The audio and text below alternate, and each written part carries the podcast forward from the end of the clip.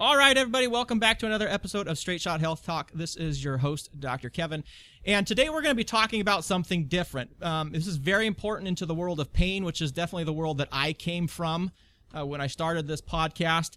And this has to do with prescription drugs, in particularly the strong painkillers in the class known as opioid medications, also called narcotic medications, and ones that you may have heard or been familiar with are things like OxyContin, Vicodin, um, and medications in that type. What people don't know, or at least not everybody does, it's getting more and more press, is that we have begun for years now escalating the number of prescriptions that we're doing. In fact, over the years of between 1999 and 2008, we increased the rate of prescriptions by four times. I mean, it quadrupled the amount of prescriptions that we were writing for these very strong medications.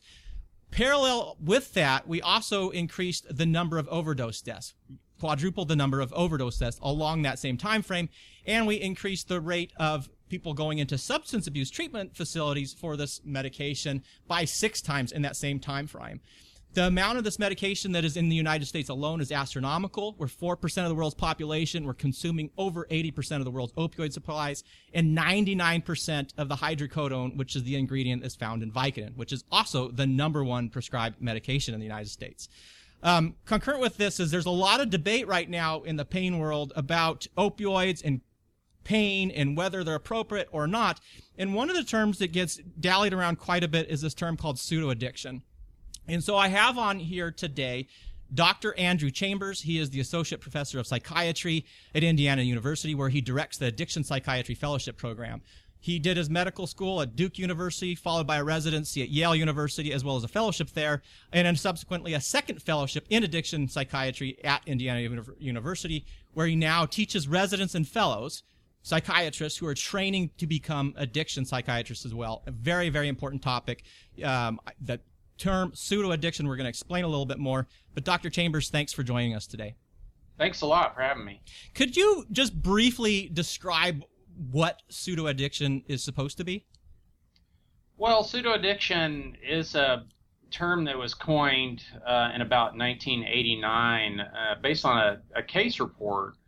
I think what the authors of the concept uh, were trying to focus on is that there are times when people, you know, need pain relief, uh, but uh, doctors could be wary of prescribing them opiates um, for fear of creating or worsening addiction.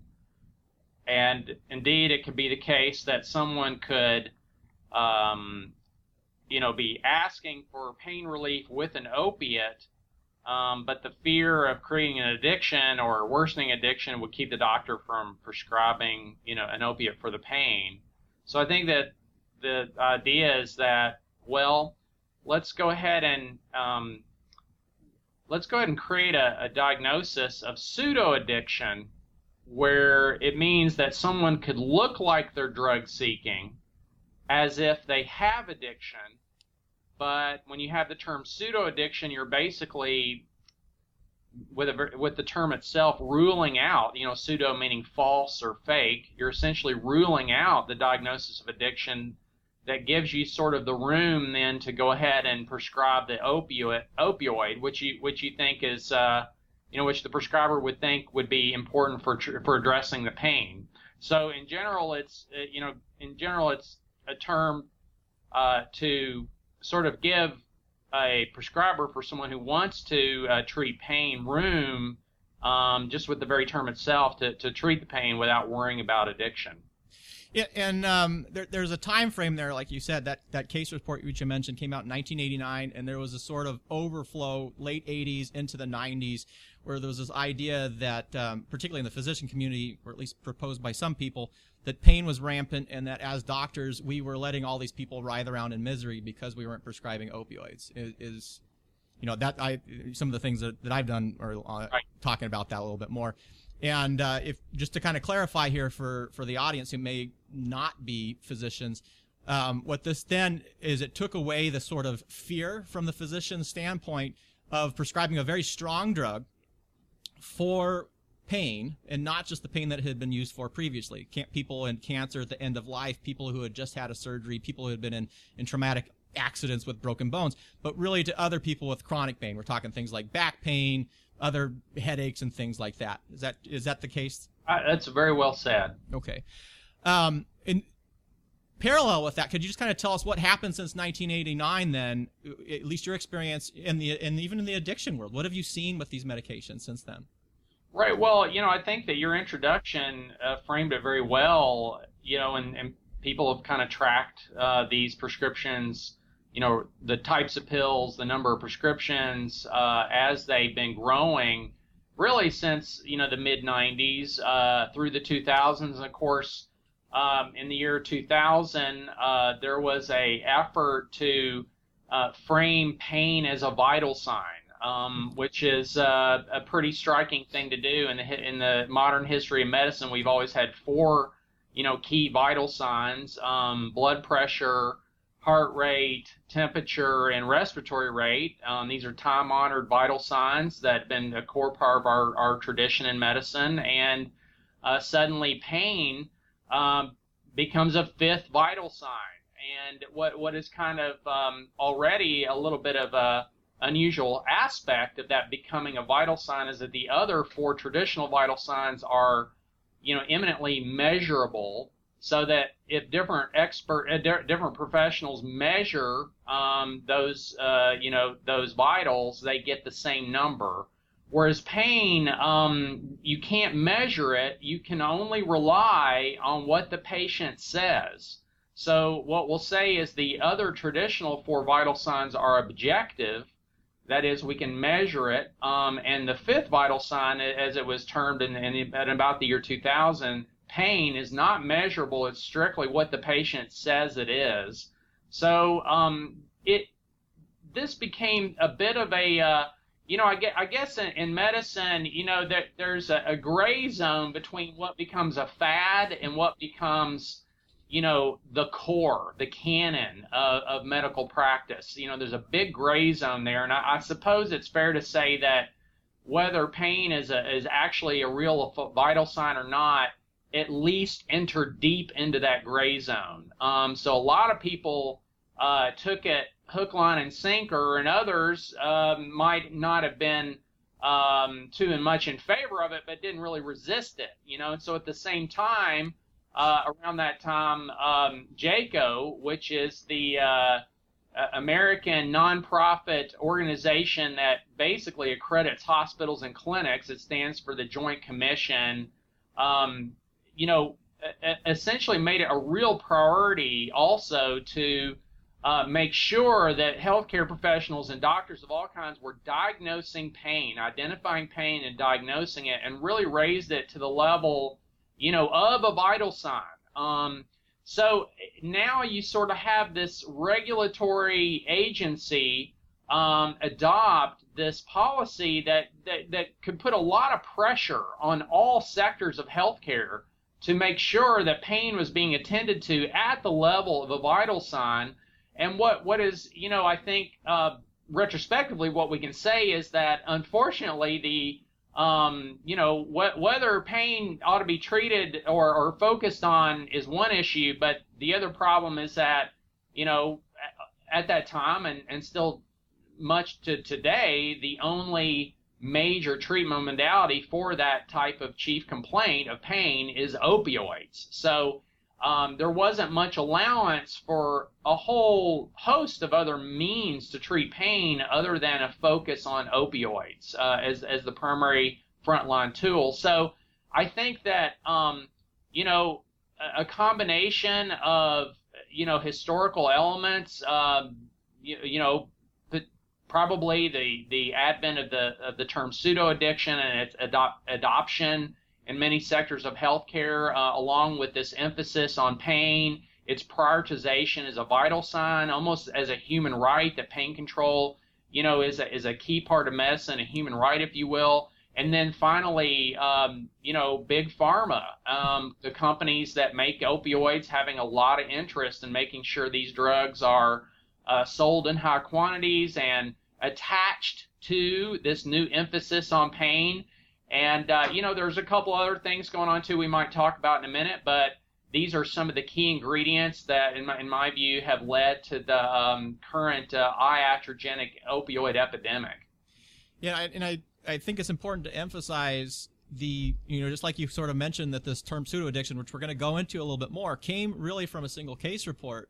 The information that JCAHO was using when they sort of mandated this subjective, you know, this report which is pain, something that is that is completely different between you, me, and everybody else. Everybody's pain is is inherently different because of the nature it's processing and how our brains and how we think about these things. Um, up to that level of the what you said, objective vital sign. But the evidence that was used for it was really negligible, and that we mandate this this new report and really sort of throw it into the mix where now uh, you know hospitals were being graded on it, and uh, I mean there's I don't want to go into it too much, but the you know the the effects that we've seen where they you know once the hospital instituted JCAHO, the fifth vital sign, and the amount of just respiratory events that they had practically overnight in the hospitals there.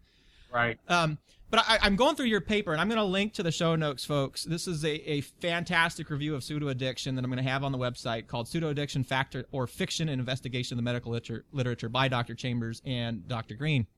And but one of the things that I that I got out of your paper here uh, was really kind of interesting when you you said in that case report how um, they inverted the traditional usage of iatrogenic. Iatrogenic really meaning um, harm from the doctor or harm from the healthcare system uh, has caused. You know, usually the traditional term was iatrogenic as a harm caused by medical intervention. In right. pseudo addiction, iatrogenic harm was described as being caused by withholding treatment of opioids, not by providing it. Right, right.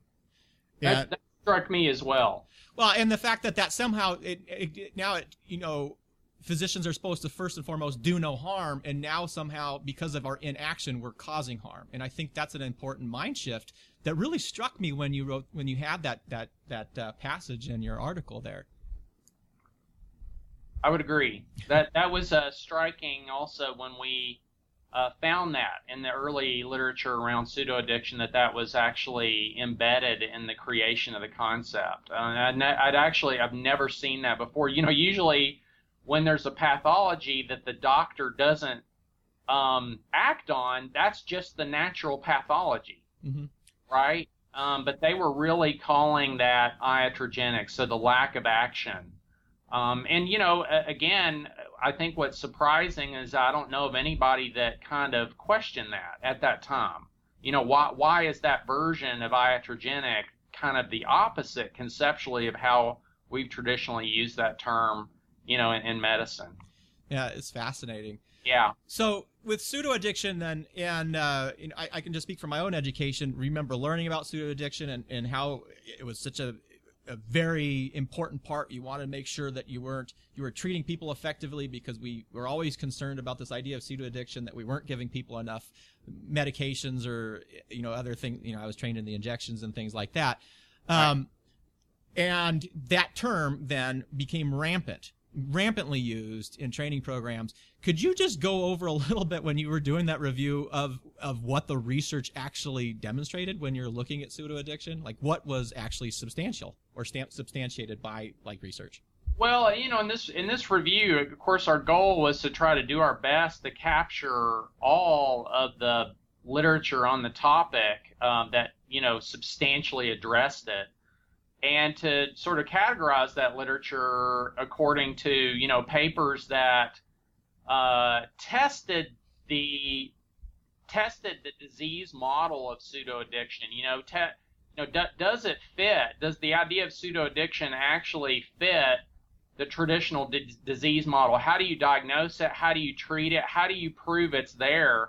Because you know, as you're describing, it, the concept really kind of as it was taking off took on its its own air of being its own diagnosis. Um, and so, um, you know, it's a diagnosis that people would make in order to treat pain and avoid being worried about uh, the concept of addiction. So we we began to you know exhaustively look at this literature and. Uh, you know, we, we kept looking and kept looking, and of course, their papers. You know, there was the initial case report that you know, based on on a, on one patient that uh, described the concept of pseudo addiction, and there were other papers in the literature that elaborated on it, it conceptually or as a diagnosis. But you know, lo and behold, at no point did we find a paper in the literature that actually used used the scientific method uh, the you know that's traditional in medicine to uh, confirm that it, it, it actually exists as a diagnosis that's separate from other existing diagnoses that uh, that it um, has a has a unique pathophysiology or that it um, you know is treatable uh, in a way that um, validates its its construct validity. You know that it has a specific treatment that differs from other diagnoses. So we really didn't find any you know empirical evidence to substantiate that it actually exists, despite you know it occupying a pretty substantial, you know, as you said, a very substantial footprint in the medical literature you know, really spanning many different types of journals, uh, many different disciplines. Um, so uh, I, I, think it was uh, pretty pretty revealing um, to us that you know it's a great example again of how sometimes in, in healthcare, uh, you know, which I think the public um, assumes that you know we are scientifically based. That's our tradition and but you know, there there are um, things that can really take off. There are fads and fashions that can really take off. You know, in our healthcare system that you know, unfortunately, are being driven by uh, uh other you know other dynamics. Um, yeah. Kind of what we concluded, yeah. And I, I'm just gonna go through some specifics here because I think it's so important that you you you guys and correct me if I'm wrong you went through 224 published papers that identified this term or talked about this term of pseudo addiction. And out of all of those papers, there were none that attempted to empirically validate that concept of pseudo addiction. Basically, this was a hypothesis placed forth that is that was not tested uh, and was really not validated in any scientific manner. If if I'm reading that correctly, I think that's right. That's and that's what we concluded from the, our view of it. And the other part that I that I thought was fascinating. You kind of touched on these other outside topics here, and I think I've done an episode on this as well. But when you looked at all of those papers, there are only 18 that, that provide a supportive elaboration that really took this idea and then built from it. And of those, um, you know, 12 that really were supportive of that concept, of which over 30% were were funded by pharmaceutical companies. That's right. Um, you know, where where you know typically.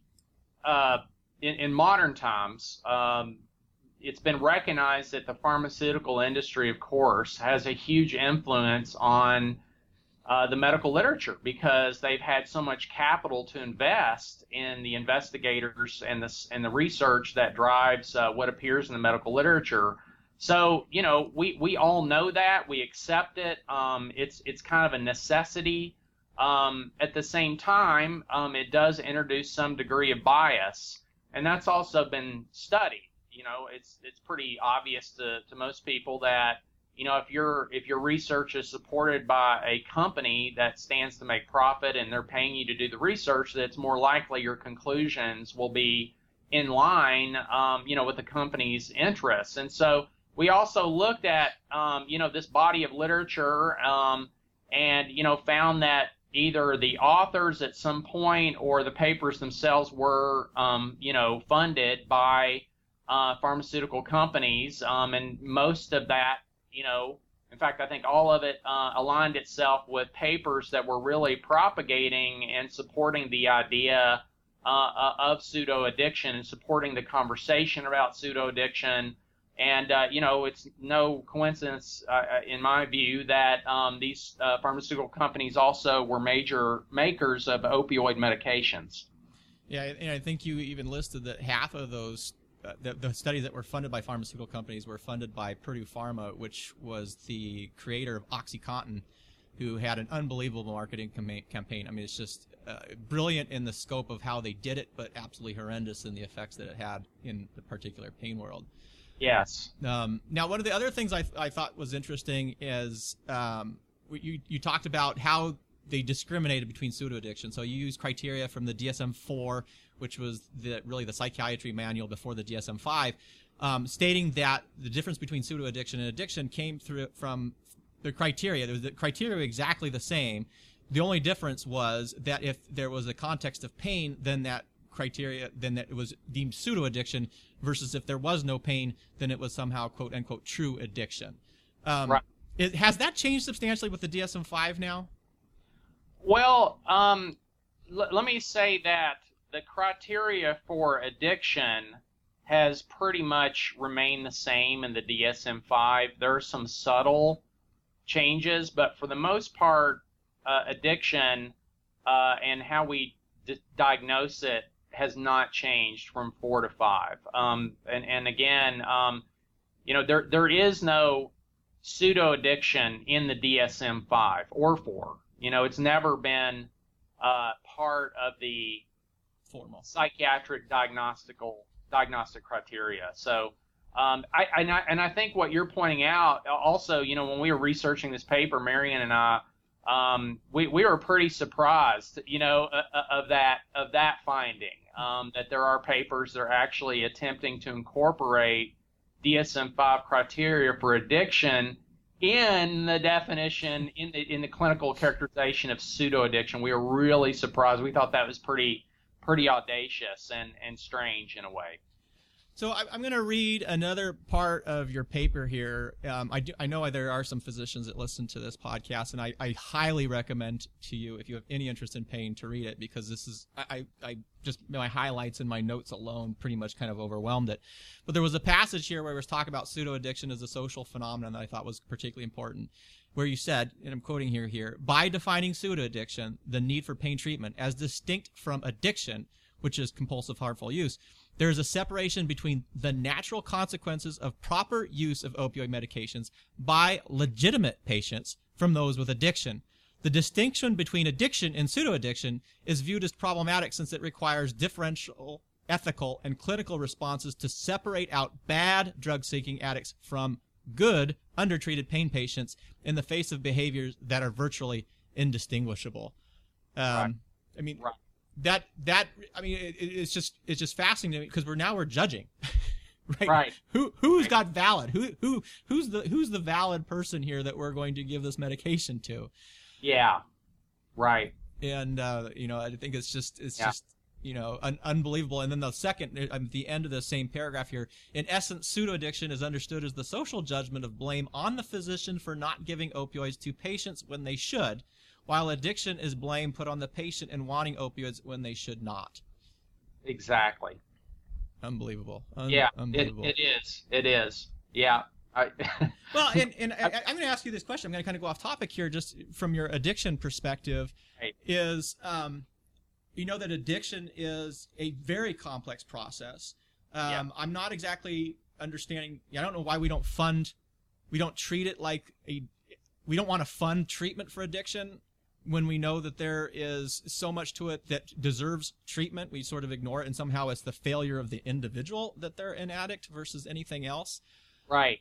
And um, you know, I, I, I was listening to something else the other day, and there was some idea that with addiction, there's there's a pain component as well, where there's you know people who have addiction are in some some cases maybe actually medicating something else, either traumatic life events or a traumatic whatever the case may be, in that mm-hmm. somehow it's it's in some ways that there's some underlying quote unquote pain that the addiction is, is sort of covering. Mm-hmm. Um, which is the same thing as what we would call with pseudo addiction. They're they're pursuing something to, to satisfy a craving or to medicate or feel better, feel kind of uh, take away the suffering component of some aspect of their mm-hmm. lives. And I would really like your, your perspective on that. You know, obviously I'm right. an addictionologist. Yeah, thank, thank you for, for taking taking taking in that direction because I think that's uh, you know you're you're tapping into uh, some really important material. You know, so I actually came um, at this topic of pseudo addiction from the standpoint of trying to understand, you know, both as a researcher and a clinician uh, trying to understand the connection between mental illness and drug addiction. Uh, in the work that we've done, uh, you know, in the laboratory setting as well as clinically over the last decade or so, suggests um, that what's happened in mental illness is that the circuits that are impacted by different forms of major mental illness, um, and that you know probably spans schizophrenia, post traumatic stress disorder, bipolar disorder, major depression, some of the personality disorders, that the circuit abnormalities that occur in these types of mental illnesses also involuntarily affect the structures in the brain that respond to addictive drugs. So, in other words, the mental illnesses that we so commonly see that go along with uh, substance use disorders that are so comorbid with substance use disorders, a major dynamic that could be causing that comorbidity is likely a uh, overflow of the brain disease of mental illness into the circuits that where addiction happens. And so addiction is more likely to take root in a person with mental illness than it is a healthy brain. Mm-hmm. So it's not, you know, so so on on one level it might look as if people with mental illness are pursuing, you know, uh, addictive drugs uh, as a means of self-medication, but lo and the, lo and behold, you know what we act, what what seems to be more accurate way to understand it is that their likelihood of becoming addicted to those substances is greater. Um, and, and in fact, when they use those substances, it actually makes their mental illness worse, not better. So it's not it's not really you know we think it, it may not be accurate to say they're self medicating with those drugs. They're that they're self-medicating a mental illness as much as it is that they're more prone to becoming addicted to those drugs. And then, in fact, when they use those drugs in an addiction pattern, that drug use makes their mental illnesses not better, mm-hmm. like a medication would, but worse. And so, I, you know, I, I think that tying it back to, um, you know, the pain question, there are a couple things going on. One is that we also know that a lot of mental illnesses, especially major depression, which is very common, and post traumatic stress disorder, both of those types of mental illness probably do involve a uh, pathological change in um, pain thresholds. You know, they, they, you know, some people have even suggested that major depression and chronic pain could be very similar, if not the same thing in some respects. So here you're talking about, um, you know, post-traumatic stress disorder, uh, major depression, chronic pain being, you know, perhaps overlapping forms of psychopathology at the level of the brain, but also conditions that actually make you more vulnerable to addiction. Mm-hmm. Um, and so, uh, if uh, we, you know, and, and that, that kind of bears out because people with chronic pain and, and, and comorbid mental illnesses tend to have uh, addictions to other drugs besides opioids. You know, you'll see it with nicotine, you'll see it with alcohol. There are other drugs in the picture. So it seems like the overlap is much more about addiction than it is whether a particular drug actually relieves pain.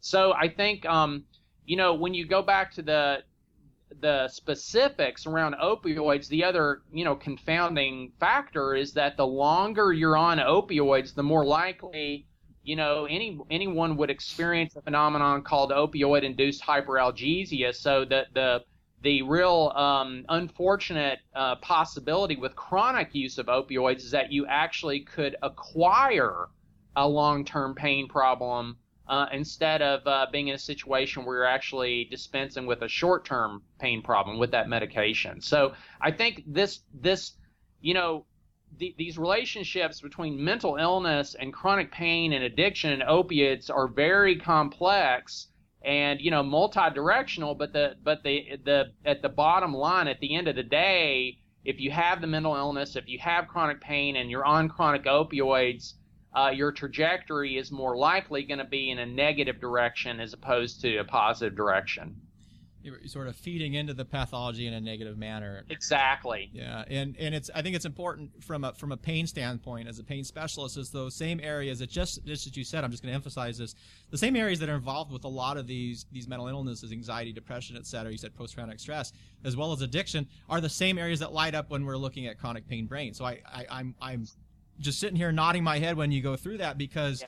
what we're finding is this complex dynamic between multiple different conditions and which we're in a lot of ways feeding you know this this medication that is worsening the problem and that's what we've seen clinically I mean, yeah. when, when you escalate the, the amount of opioid prescriptions, you know, quadruple it in a in a 10 year period and all we see we, are not seeing substantial functional gains on these on anybody with opioids and the no. frustration that i find from it and i've asked multiple experts at talks and things is in the medical pain side we love to say well yes you have to be cautious about these drugs but when you prescribe them. It's always but when you prescribe them.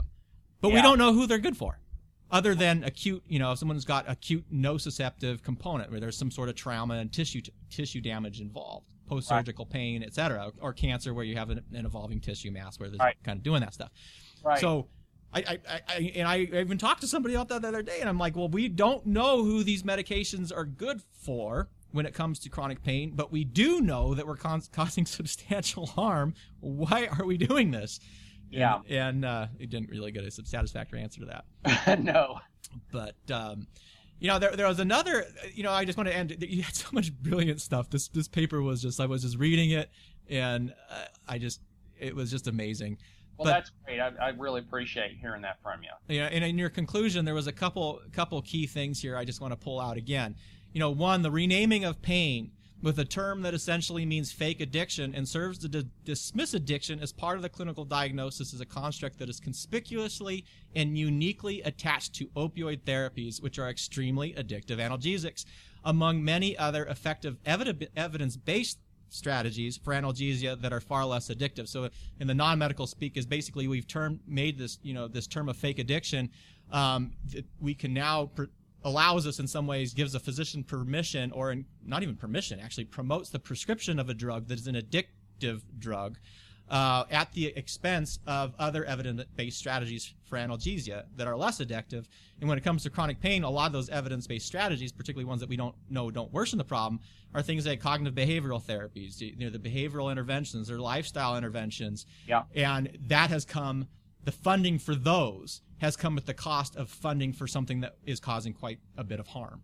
Correct. So, and then the last piece, I just want to come here and I would really like your com- your comments on this one, is um, where you just made this comment in there. Research should also examine the extent to which the concept may serve as a way for some providers to apply apply the diagnostic label of pain to legitimize opioid use in a quote end quote good patients, and in some cases to secure reimbursement and avoid regulatory scrutiny of opioid treatment in these patients, so that they do not have to deal with the quote end quote bad opioid addicts for whom opioid maintenance treatment is highly regulated, time demanding, stigmatized, and uncovered by insurance. And when I read that, what I, I'm seeing, like particularly right now, we're seeing all this push for Suboxone therapy. Suboxone is the new wonderful thing, and um, but nobody, or I should say, everybody dances around this concept of what we're treating with it. So for those of you in the audience, Suboxone is a um, it, it has some similarity to these strong opioid painkillers. Uh, fits on the same receptors, but is only partially activates them. It is FDA approved for the treatment of addiction, um, and yet is being used now more for pain in this way that people who are on these opioid therapies, many of whom, again, we placed them on these therapies. The idea being that we're not that we that they can't come off these medications, which I don't agree with.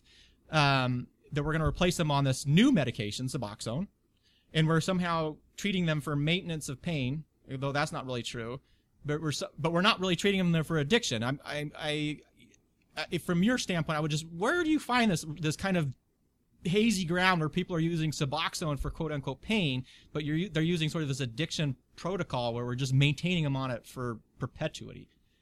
Well, yeah, thanks for asking. That's another awesome um, question. And, you know, again, I think this gets back to one of your very first comments in the podcast about, you know, our healthcare system still being unwilling to embrace the treatment of addiction and for, you know, in, including the reimbursement for it and, and training of the right number of experts and how to treat it. And so what we see with Suboxone that, you know, disturbs me quite a bit, you have to realize um, the, the great irony that, you know, in, in the U.S., um, uh, in, in most states, uh, you can prescribe Suboxone if you diagnose opioid addiction um, for a certain number of patients if you have a special DEA waiver, um, which, you know, you can acquire uh, through a, a brief eight-hour training. You can, you know, a physician can prescribe Suboxone and in turn, the, the treatment of addiction with Suboxone um, will be covered by insurance.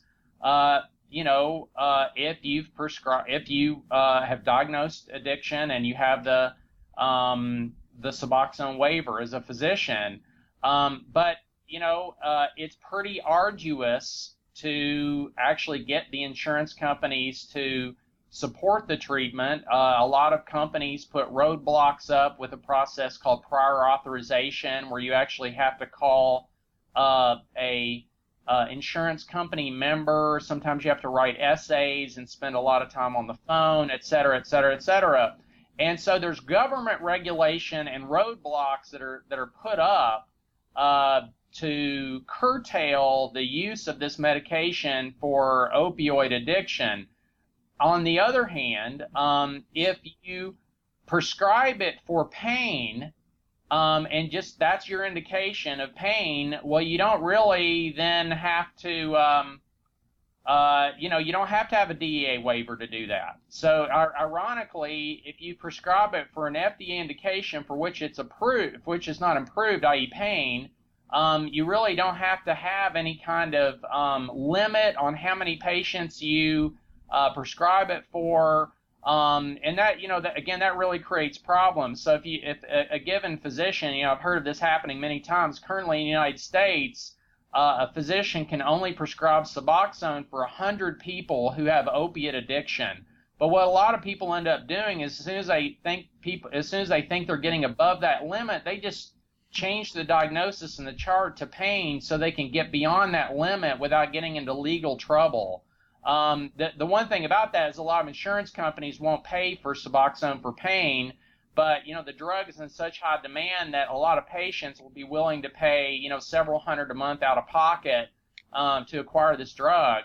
So you know that's just one example of some of the uh, mess that's occurred with you know these double standards around the reimbursement um, and the regulation. You know I think an even better example, if if, if I can just take a moment. Um, that throws this into contrast. And this is, you know, what's going on in Indiana. And Indiana is representative, I think, of many, many, if not most states. Um, so I practice in Indiana, so I'm, I'm on top of the scene here pretty well. So in Indiana, um, you can prescribe methadone for pain with virtually no regulation, uh, no monitoring by the government whatsoever, and it's covered by insurance, and your appointment can be covered. Okay, and on the other hand, if if you prescribe methadone for addiction, uh, which which it is approved for, um, then that the patient has to be in a highly controlled and highly regulated methadone treatment program.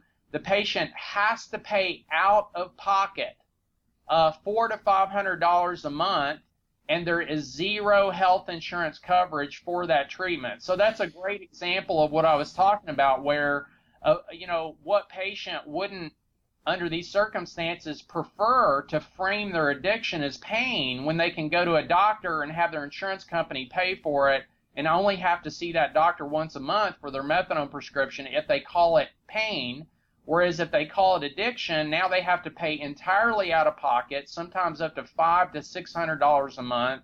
They have to show up every morning, sometimes at 6 a.m. in the free, in the snow, literally, every day to get their dose. So it's a it's a you know it's a real mess. Um, it's a it's a, it's all a um, I think again a failure of our healthcare system and insurance companies with along with it to recognize that addictions are legitimate uh, brain-based diseases, just like pain is, um, and and these are it's just creating more more problems for us. And, and I, I want to just I was just thinking about here. Someone's listening to this. Um, because there is this whole connotation with there's this negative connotation when it comes to addiction, and I want to make sure that when you know when we're we're talking here, and if you're listening to this, what we're not saying is that everybody with pain is an addict. We're also, if you have chronic pain, does not mean you are an, you are an addict. If you are an addict, it doesn't mean you have chronic pain. What it does mean, though, is we need to start calling diseases as they are, not kind of making things up, so that we can actually uh, uh provide the proper therapies for them the therapies that are actually help get people get better and avoid the stigma. Why is there a stigma between addiction? You know, why is it that for some reason it is horrible to be an addict when we know that it destroys people's lives, destroys communities' lives, and yet for some reason we don't want to treat that effectively. I just don't understand it. It's, it, it just just blows my mind. Yeah. But um, and I like there was another part in here where I even talked about it. you know you can have pain, and you can have addiction, and you can also have pain with an addiction. It doesn't. Yep. We don't have to treat treat it any differently. That's the other part about that.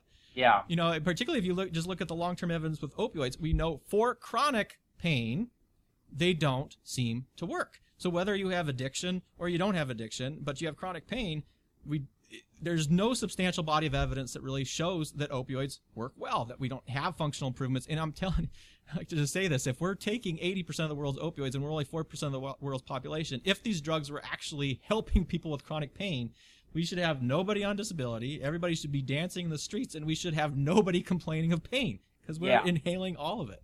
Yeah. But anyway, I could a very passionate topic here, and I, I'm so glad that you came on. Um, I'm trying to be cognizant of your time here. Uh, is, is there anything else that we didn't touch that you you would like to kind of talk about a little bit more, or what your experiences are with the sort of uh, you know the addiction role? Well, um, you know, I, I really appreciate your attention to this topic. Um, I, I guess the one thing, um, you know, I would extrapolate to is, you know, the realization that, you know, addictions are even even besides opioids. You know, let's talk about addiction to nicotine, addiction to alcohol, um, marijuana sometimes, certainly cocaine. Uh, you know, the illicit opiates. You know, all these drugs what what's really true, and we know this has been demonstrated in the in the literature epidemiologically several times, is that if you add all this together, the, these brain diseases are creating a huge amount of medical morbidity and mortality. The, the majority of premature illness and death is actually being tre- generated by untreated addiction.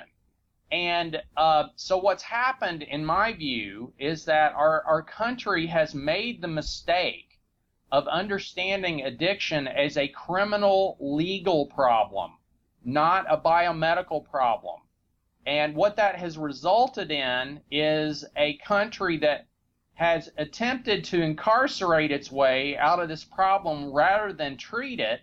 So we now have the largest um, proportion of uh, our citizenry behind bars compared to any country in the world, and it's having zero demonstrable impact, none, on reducing addiction.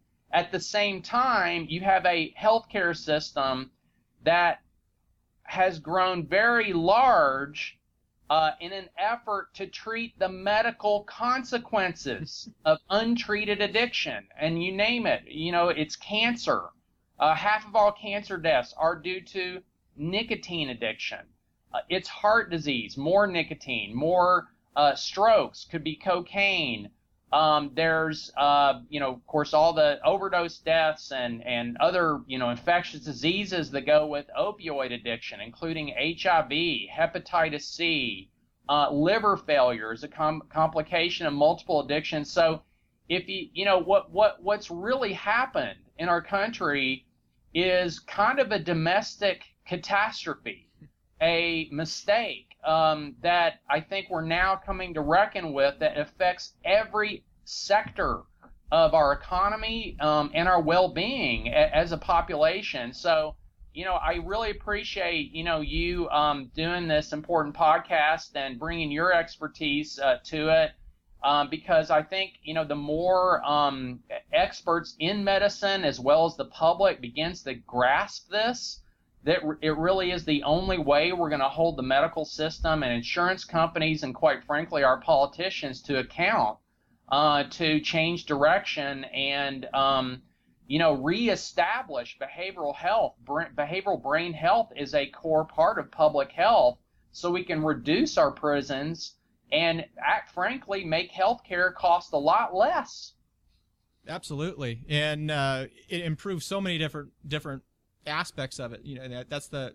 I'm so glad you brought me up that up. I think we're gonna have to bring you up for another another episode here because that's All such a huge topic. Yeah. Um, you know, there was just that with the study when they were looking at life expectancy and they're finding that middle-aged white men are dying eh, or you know we're not we're life expectancy is actually improving for everybody else except for middle-aged white men and a lot of it just is that you said it's it's this basis with this addiction and these chronic pain and dropping off and uh yeah I, i'm gonna have to I'm, I'm gonna talk to you after we're done here because Okay. there's so much more we could talk about yes. All right. Well, everybody, thank you so much for joining us today. Um, this is sort of different than a lot of the episodes we've done. This is an extraordinarily important topic, though. I mean, we, we when we're looking at addiction and we're looking at the world of pain and the stigma that, that is there that really shouldn't be there. Uh, again, you can have pain, you can have addiction, you can have pain and addiction, but we don't want to make kind of overflow all this stuff and and uh, call things what they aren't and just we just really need to change the way that we're treating all of it to be honest with you so until next time, stay well.